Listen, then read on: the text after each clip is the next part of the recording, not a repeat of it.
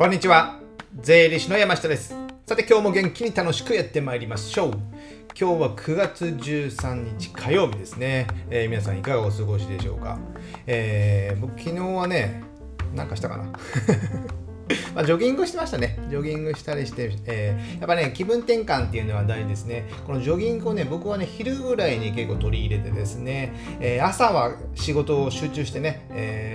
やるんですけども、やっぱね、あの集中、え寝て起きた時間っていうのはね、集中力がやっぱ高い、頭がね、すっきりしておりますので、その時間に集中してバーッと仕事してですね、で、昼過ぎぐらいやっぱ落ちるじゃないですか。ね、落ちますので、まあ、リセットという感覚でね、僕結構ジョギングしてですね、リセットして、で、汗を流せばね、結構すっきりしますので、その後もね、またね、仕事にのめり込めると 集中できると思いますので、こういったね、ジョギングとかね、散歩するだけでもいいと思いますよ。えー、意外と体を動かすことによってね、結構すっきりしますので、ぜひね、えー、皆さんもね、取り入れていただけたらなと思います。そんなことはいいんですけども、まあ、ちょっとそれに関係するね、ジョギング、やっぱ健康じゃないですか。健康イコール保険。無理やりかみたいな話なんですけども、このね、今日は保険の話。結構僕はね、保険の話してるかな。まあ、ちょこちょこしてるんですけども、ちょっとね、まあ、最近あったことでですね、えー、知り合いというか、まあ、知り合いの知り合いみたいな感じの人がですね、えー、まあ、保険を保険に加入しよう、まあ、お子さんが生まれたので保険に加入しようということでねなんか無料 FP 相談に行ったらね、えー、なんか変な保険よくわからない保険を無理やり許されてかね営業が強くて入ったみたいな話をしてしてですねああやっぱよくあるなと。あるあるだなと思ってね、えー、それをね防止するためにも。僕はね今日はね保険は無料 FP に相談しないというテーマでねちょっとお話ししたいと思いますじゃあね、その無料まず無料のね、えー、という意味を考えていただきたいんですけども無料イコール、まあ、0円ただじゃないですかただほど怖いものはないというね日本のね名言がありますけども 日本の名言なのかよく分かりませんけどもただイコール怖いのはあるんですよ。ね。じゃあただねその人の FP さんがただで相談受けますよって。まあそれはいいですよ全然ね。じゃあそのね、えー、FP さんっていうかねあなた相談行く人に質問なんですけどその方はじゃあ FP さんはどこで儲けてるんですかと。ね。ただで相談するってことはお金が発生しないっていうことでじゃあその人どうやって飯食ってんのかって思うじゃないですか。そう考えると何かしら営業ね、えー、無料相談みたいなよくあるじゃん。僕自身も無料相談やってますよ。僕自身も税務の無料相談とかやってますけども、まあ、僕らの仕事ですと、えー、回相談来られてねあこうやってこうやって解決できますよみたいなねこういう風になるんじゃないでしょうかみたいな相談してもねやっぱその後の手続きっていうのがやっぱ必要なんですよ。手続きが必要。ね、えー、対策も必要なのでそういった場合ってやっぱ一人じゃできない。でそのその、えー、手続きとか対策のお手伝いアドバイスをするために、まあ、お金金をもらうみたいな感じなんですよね。で、その入り口はま無料でも特段問題ないのから、まあ、それが広告宣伝費みたいなもんですよね。それぐらい絶対契約になるか分かりませんけども、そこは無料でもいいのかな。そこはまあバックエンドというか、バックエンドじゃないね。有料で次の、えー、相談に、えー、つながるからってことなんですよね。じゃあこの無料 FP さん、保険相談受けてどこにつながるのか。保険売ることしかないじゃないですか えーね、壺売ってくるわけないですよね。どっかの宗教団体かもしれませんけども、えー、壺売ってくることもない。保険売ってくるんですよ。無料で保険の相談をするんですから。僕は無料税務相談と一緒ですよね。税務の相談ね、アドバイスを売ってくるんですよ。ことをね考えるとまあそれは売られるっていうのを覚悟でいくっていうことですよね。それで覚悟でいけば全然もう、えー、問題ないんですよ。でもねそこでね、まあ、結構無理やり売る人もいるんですよ。まあ押しに弱い方はねやっぱねあここちょっとねやっぱねもう保険ってねやっぱねあの不安症法っていうかねやっぱねここ病気になったらじゃあ自分が死んだらとかね、えー、そういうふうになるとやっぱ将来ってやっぱ不安になるんですよ過去と、えの不安をまた引きずったりとか、え、将来のことに不安を、え抱いたりするのって人間じゃないですか。今って、今って、今不安ってそんなないですよね。今生きてて不安ってそんなね。今はないんですけど、やっぱ未来のことを考えると不安になる。でそのそういったことをね僕自身もその1時間って話を聞かされたのねああじゃあ月1万円か2万円なら入っとこうかみたいなねそう思うんですよ。人間誰しもね、不安にはね、えー、不安はやっぱね、退けたいっていうかね、不安はなくしたいって思うからですね。それは人間だから仕方ない。でもそれをね、それにね、つけ込んで営業してくるっていうのは、まあ、いかがなものなのかなと思いますので、えー、なので、あんまり無料相談っていうのは行かない方がいい。あとおすすめしないのはね、えー、店舗型のね、今保険屋さんとかもいっぱいありますよね。あれとかね、え、じゃあ例えば A 店舗でね、入ったとしてね、これがあなたにおすすめですよってって言われてね、でじゃあ1ヶ月後ぐらいにね、B 保険のね、え店舗型に行くとね、あなたにはこれは合ってません。こっちがおすすめですよって言われるんですよ。乗り換えることが仕事だからね。ですので、これもおすすめしない。あなたのことを考えて売ってるわけではないんですよ。ね、営業で、え売っているってことですね。えー、であと、まあ、銀行もそうですよね。銀行もそう。最近、どのぐらい前 ?10 年ぐらい前ですかね。銀行もね、保険売っていいですよ、みたいな解禁されましたけども、じゃあ銀行のそもそも担当者が保険の専門家かっていうと、違いますよね。違いますよね。であれば、銀行さんはま融資とか、まあ、担当で保険売ってる人もいるかもしれませんけども、それが主の事業じゃないんですよね。銀行だと融資とかがメインになるかと思いますので、そうなると、ね、まあね、えー、全然知らない、まあ、全然知らないは最低限の知識はある。まあ、保険売る営業、あの資格かなんか持ってるかとは思いますけども、でもそのきちんと毎日それを売って、えー、営業してるわけではない。相談受けてるわけじゃない。ついでに売るんですよ。ついでに売ってるんですよ。ねそれでそう銀行に相談していいかっていうとダメですよね。ですのでこういったことも NG あとね、えー、僕はねちょっとこの意味がわからないんですけどお世話になっているから入っているというね。お世話になあの人にはお世話になってるから入ってるってね。お世話本当してもらってるのかどうかわかんないですよね。自分の事業の、えー、相談をね、えー、していろんなお客さんを紹介してくれる。そういうのであればね、まあ、保険に、まあ、お付き合いで入るっていうのはね一つ営業戦略としてもありなのかと思います。でもちょっとした知り合いだからとか。でお世話になってるとかって言ってその保険って数百万数千万単位のお金が動きますのでちょっと後で説明しますけどもお世話になってるから入ってるんだけどねあなたがお世話してるんですよ。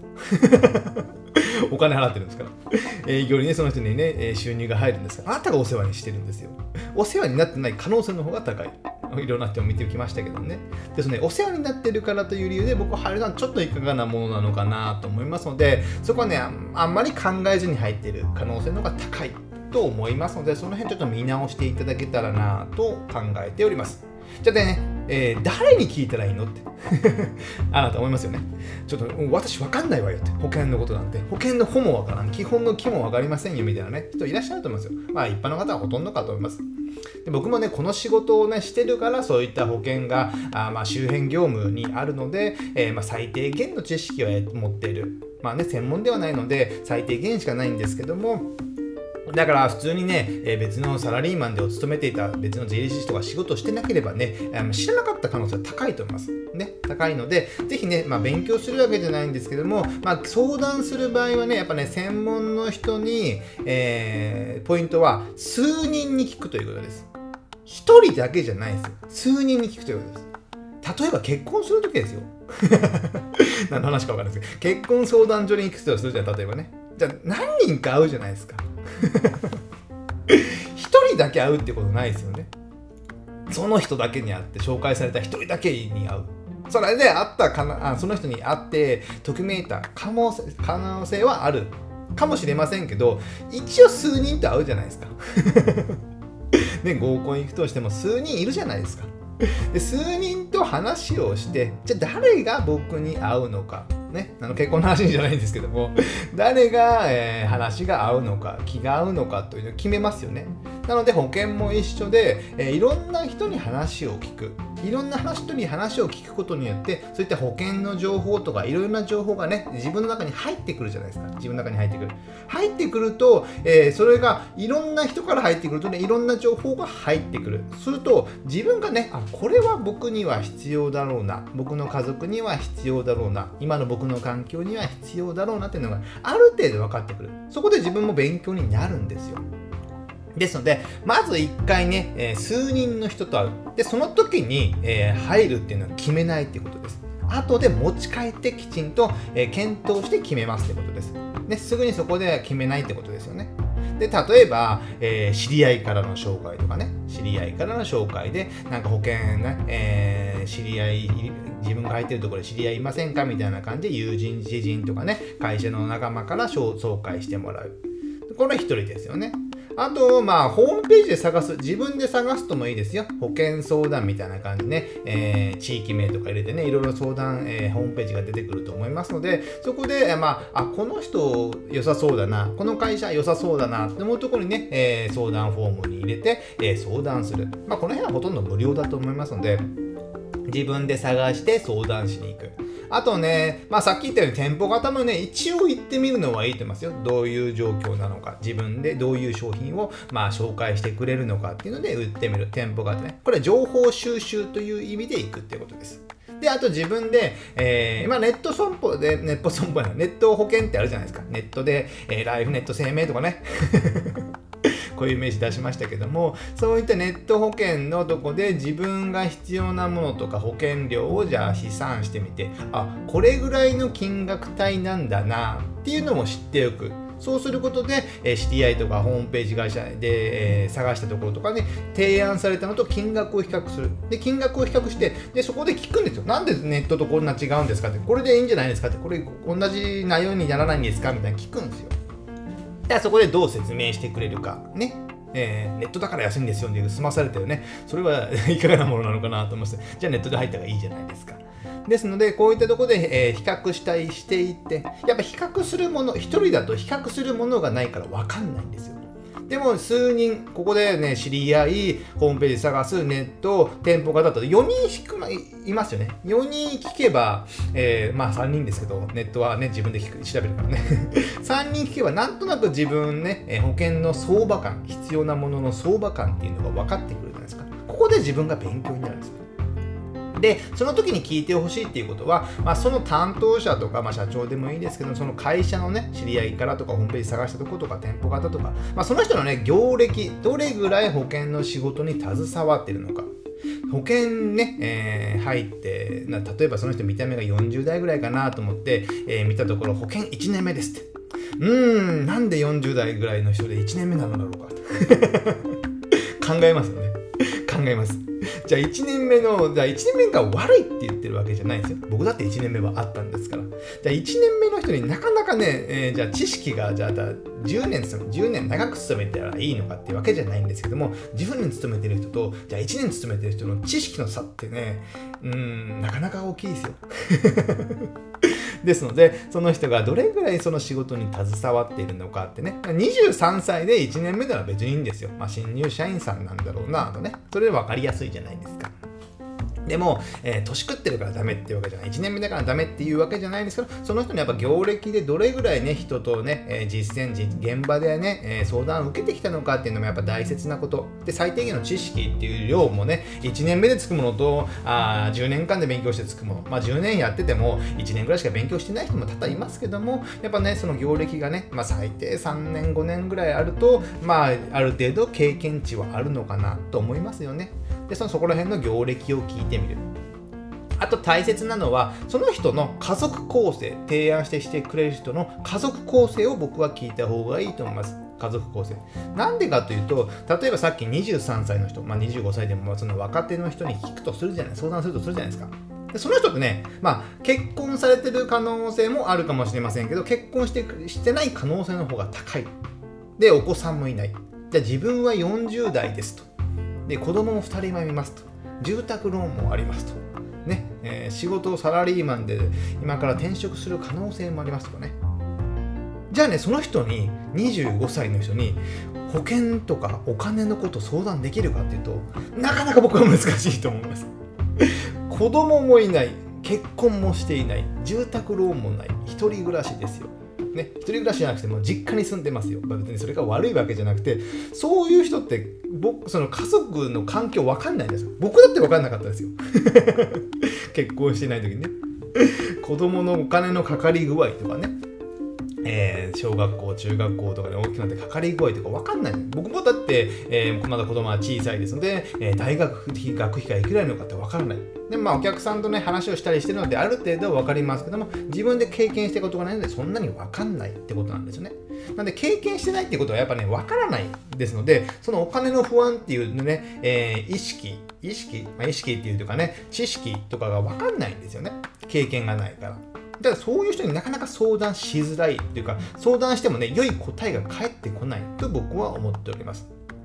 ですので、まあ、待遇、えっとね、環境が似たような人、まあ、お子さんが結婚してお子さんがいる、まあ、保険に入るって結構ね、結婚した時とか、えー、家族が、まあ、お子さんが生まれた時っていう可能性が多いじゃないですか。ですね、そういう環境の人に相談した方がいい。あうちの家庭ではですね、こういう考えで医療保険にこういったのに入ってますとかね、これはいらないので、こういったものの死亡保険だけに入ってますとかね、そういう考えを聞きたいんですよ、やっぱり。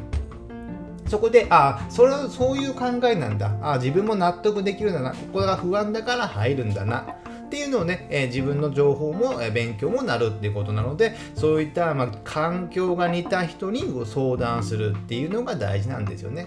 でね保険って極端な話どこの保険会社買ってかどこの保険会社に入ってもそんなに変わんないですよ。差はないじゃ医療保険とか死亡保険とかいろんなものありますけどそんな大差ないんですよね。で保険料もそこまで変わらない。ネット保険だと多少安いのかもしれませんけども変わらない。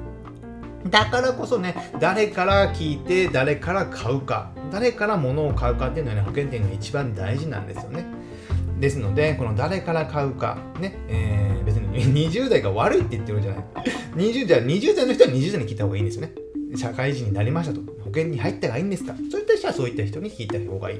でも、えー、その家族持って保険に入るときってそういった時が多いですの、考えるときが多いですので、ぜひね、えー、そこら辺の、まあ、結婚してる人とかにね、えー、聞くとかね、そういった方がいいとかなと思ってます。でなんでかというと、やっぱね、保険ってね、毎月払う金額はま少額数千円、数万円とかで、なんか少ないなみたいな感じなんですけども、それってね、長期間払うことが多いんですよ。20 10年、20年、30年ってね。でね、えー、保険ってね、え統計が出ててですね、え1世帯あたりね、えー、年間保険料って、平均すると37.1万円ということでね、えー、統計が出てるんですよ。生命保険文化センターの方からね。37.1万円、まあ、37万円、まあ、月3万ちょっとぐらいですよ。なかなか高いですよね。じゃあね、えー、例えば30歳で結婚して、3、3結婚してからすぐに保険に入りました。じゃあまあ65歳定年で35年ぐらい払うかなみたいなね、まあ、いろんな保険がありますので、えー、一概にどれっていうわけじゃないんですけども、じゃあ37年、37万円ね、年間払って、それを35年支払うと、なんとですね、合計金額が1295万円。なかなか高いですね。じゃあね、えー、死ぬまで払う。まあ、30歳で入って80歳まで払う。死ぬまでというか、それぐらい80まで払う。ね。すると、えー、総額1850万円。まあ2000万近く払う。1000万から2000万近くね、保険料って払う。平均ですよ。これ以上払う人もいるし、これ以下払う人もいる。ですので、ここの大きな買い物なんですよね。ちっちゃいマンション1個買えますよね。ワンルームマンションだったらね。ですので、なかなか大きな買い物になるので、じゃあそれをね、えー、一回無料相談であった人に、あ、これに入りますみたいに入る。それってどうですか？家建てるとき、いろんなハウスメーカーに行って、いろんな分譲マンションをね、見学に行って、新築中古を見て、いろんな土地も見回って、で、ね、えー、検討して検討して決めますよね。それは数千万というね、3000万、5000万という高い買い物だからでも保険はね、無料で相談に行って、はい、ここに決めました、みたいなね、えー、言われたので決めました、みたいな感じ。それが1000万、2000万単位払うってね、なかなか変な話ですよね。ですので、これ、家と保険っていうのをね、あとね、よく言うのがね、無駄遣いってわけじゃないですけど、よくお金が使うのが家と保険とまあ車関係ですね。田舎だとやっぱ車買い替える、車を,、えー、を必要として買い替えることも多いですので、これがね、生涯に支払い額が多くなってくるんですね、この3つ。家と保険と、ねえー、保険と、家と保険と車ですね。この支払いをね、えー、減らせば減らすほどね、お金は貯まっていきますので、ぜひね、この保険という部分もね、再度、ね、自分は本当に必要で合ってるのかっていうのをね、えー、また無料 FP に行くとね、違うのに載せられますので 乗り換えられますので、最低限自分で知っておくっていうことも大事ですので、一応ね、勉強されてみるのもいいのかな。なんで、何回か、えー、無料です。でもいいので、相談に行く。で、一番おすすめは、最後に無料相談3人しましたっていうのね、最後にね、FP にお金を払って相談するんですよ。1時間1万円とか5000円でもいいですよ。お金を払って相談することによって、その人はそこで儲けてるんですよ。ということは、無理に保険を売ってくる可能性が低い。まあ、売ってくる人もいるかもしれませんけど、可能性が低いので、できたら最後にお金を払って相談する。僕でもいいですよ。まあ僕には払わないと思いますけども、最後にお金を払って相談することによって、えー、そこでいろんな意見をもらうっていうことが非常に大切かなと思いますので、えー、ぜひこういったやり方でやってみていただけたらなと思ってます。あとね、最後宣伝になりますけども、僕もね、えー、保険の営業の担当の方にね、いろんなことをヒアリングして書いた Kindle 本が出てますので、難しいことわからないので、保険のことを優しく教えてくださいとね、Kindle 本を書いておりますので、ぜひね、えー、こちらも、えー、Amazon Kindle のね、アンリミットであれば、すべてね、えー、無料でダウンロード、無料というか月980円か、でダウンロードすることができますので、これリンクね、概要欄に貼っておきますので、読んでいただけたらなと思います。じゃあ今日はね、えー、無料 FP に相談しないということで、別に、えー、FP さんが悪いって言ってるわけじゃなくて、無料っていうのはね、裏があるので、じゃあその後で、えー、一人で決めるのではなく、いろんな方に聞いて、で自分の知識も高めて、で自分で考えて、決めた方がいいですよっていうことをお伝えしました。じゃあ今日はね、えー、これぐらいにしたいと思います。ではまた次回お会いしましょう。さよなら